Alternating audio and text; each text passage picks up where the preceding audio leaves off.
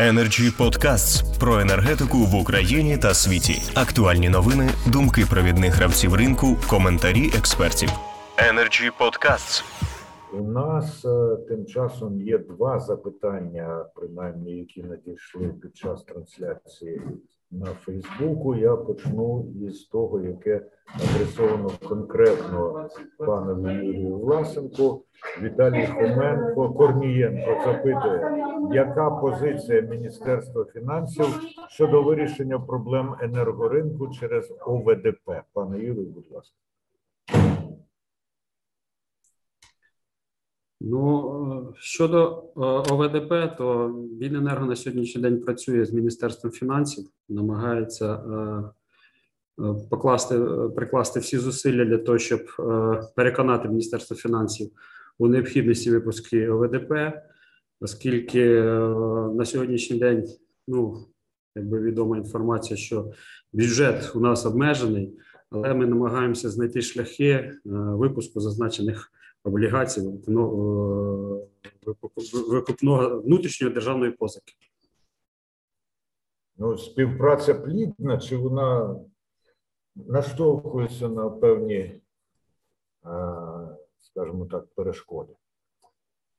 Ну, і плідна, і наштовхується, ну, якось прямовіки. Да. Зрозуміло. Дякуємо, пане Юрію. Той самий Віталій Корнієнко запитує, це хто захоче і вважатиме за потрібне, ті і дадуть відповідь. Якщо дані борги перед учасниками ринку не будуть виплачені, наскільки це критично для цих підприємств? Чи зможуть вони надалі функціонувати, якщо кредиторська заборгованість Д П «Енергоринок» не буде виплачена? Чи можна казати про безнадійність цієї заборгованості? Хто готова чи готовий дати відповідь? Пане Андрію, пане...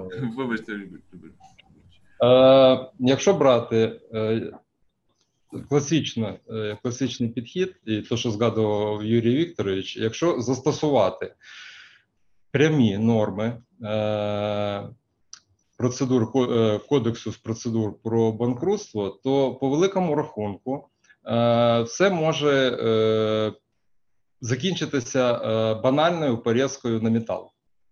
Ну, я, я, якщо, е, скажімо так, класично.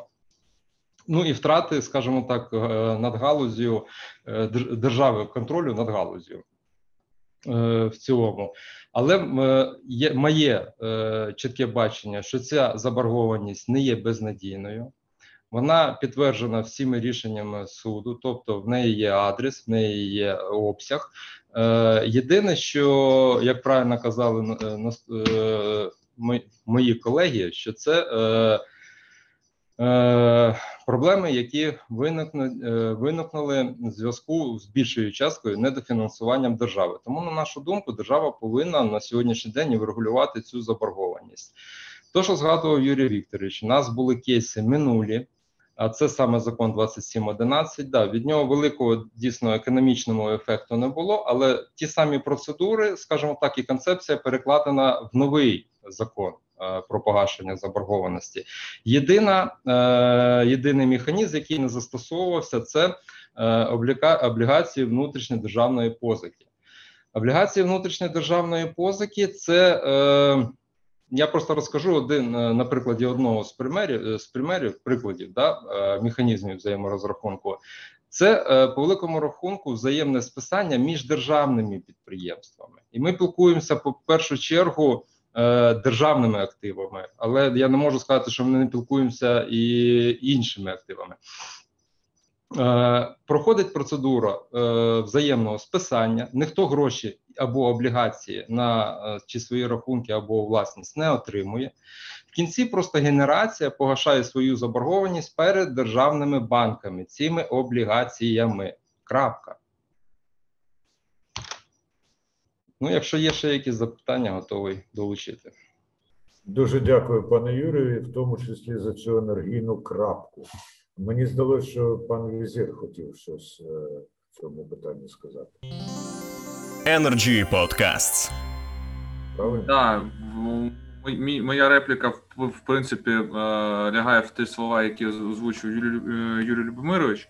Просто ми маємо розуміти весь ланцюжок, і що по глобально, дійсно, якщо йти по Кодексу України з питань банкрутства, це буде хаотична позови щодо неплатоспроможності великої кількості генерації, великої кількості ОСРів, основну, основну частку, які складають державні, які залишилися винні ДП «Енергоринок». І ну, це буде дійсно хаотична, хаотична ситуація. Крім того, перед ДП «ДПНЕК Енергатом» стоїть велика задача провести корпоратизацію цього державного підприємства і, відповідно, проводити її у випадку, якщо ми визнаємо ці борги безнадійною, цю заборгованість безнадійною, то може виявитися така ситуація, що вартість зобов'язань компанії буде перевищувати вартість і активів компанії, тому що компанія фізично відпустила на ці кошти електричну енергію, за що не отримала кошти. Тобто зараз теперішня модель передбачає закону сімсот п'ятнадцятого передбачає, що підприємство отримує О В Д П, ну і відповідно ми збалансуємо, збалансуємо свою бухгалтерію. Це, ну, умовно кажучи, певний дискомфорт, але факт залишається фактом, що, наприклад, ДПНЕК «Енергатом» винна кошти іншому державному підприємству «Турбоатом». Відповідно, списання цієї заборгованості, чи визнання її безнадійною і невиплата її в подальшому, призведе до того, що ми фізично не зможемо обслуговувати цю заборгованість. У НЕК «Енергатома» великий портфель е- іноземних, е- іноземних кредитів, які, ну, компанія отримує під дуже ну, хороші відсотки, їх дуже вигідно е- мати, але наші міжнародні партнери е- ну, не будуть дуже щасливі, дізнавшись про те, що компанія не отримає величезну суму коштів, ну а це все ж таки такі дванадцять цілих сім десятих мільярдів гривень, ну, умовно кажучи, чотириста п'ятдесят мільйонів євро, ну, це буде дуже болісно для компанії в цілому, для можливості її розвитку і для можливості обслуговування навіть поточні зобов'язання з точки зору оформлення і декларування платежеспроможності компанії в довго, середньостроковій і довгостроковій перспективі. Пане Олександре, дякую вам за цю вагому репліку. Ну і е, зараз візьмемо ще одне запитання з Ютуба, ті були Фейсбука, а після цього перейдемо до підбиття підсумків. Ендрю Фростман з трансляції в Ютубі запитує, оскільки велика частина боргу утворилась через окупацію Криму та Донбасу, чи є сенс використовувати міжнародні суди для стягнення коштів з окупантів? Хто готова чи готовий відповісти на це? Залишаємо на майбутнє.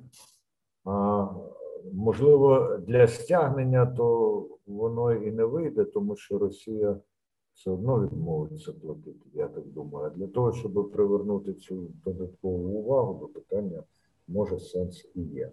Ну, можна маленьку репліку? Так, звичайно. Хоч воно не є профільним, але я вважаю, що банально ми маємо використовувати всі можливі варіанти для тиску на, на окупантів. І якщо навіть у нас, ми розуміємо, що в цьому там сто відсотків шансу немає, але ми розуміємо, що це є шанс, ми маємо його використовувати. Просто, на жаль, з нами немає Міністерства закордонних справ, які б могли б правильно прокомунікувати цю позицію.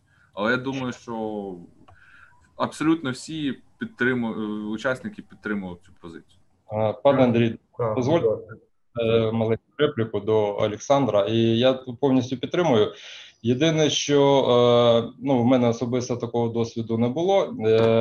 Мені просто здається, що Мін'юст по активах України, принаймні в Криму, він вже веде роботу по міжнародних судах по стягненню. Ну, щодо заборгованості, по, конкретно по оптовому ринку, таких е- кейсів поки що немає.